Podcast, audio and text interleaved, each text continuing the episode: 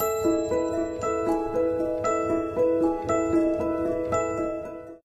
每时每刻爆点你想要的。Hello，大家好，我是软妹。五月十日，锤子科技在深圳发布了最新产品坚果 Pro。这款设计风格独特、不跟随潮流走向的锤子新机，再一次燃起了螺丝们的疯狂。虽然发布会上无限美好，但实际上手后很多用户反映，坚果 Pro 的边框设计太过于锋利，后壳贴合不紧密等等。近日，有部分网友又爆出了坚果 Pro 后壳玻璃开裂的情况，虽然程度不一，但基本都是围绕后壳金属 logo 开裂。为此，有网友在微博表示，锤子这回算是完蛋了，金属膨胀率远高于玻璃，所以就裂了。这个问题会随着气温的升高越来越严重。锤子科技已经没有硬件设计部门了。话语夹枪带棒，老罗实在忍不住了，直接在微博上反呛该网友，最后以一句非主流话语“祝全家幸福”收尾。没过多久之后，老罗又给出了一个比较正式的回应，表示坚果 Pro 的生产和品控都是严谨的，个别质量问题很抱歉，也会尽快解决。此外，罗永浩还发微博表示，由衷感谢锤友，也请锤友不要攻击不良品消费者的抱怨。从人性角度看，如果一味说他们是锤黑，会加剧无辜消费者的怨气。老罗这老实的脾性是一点儿也没变呀。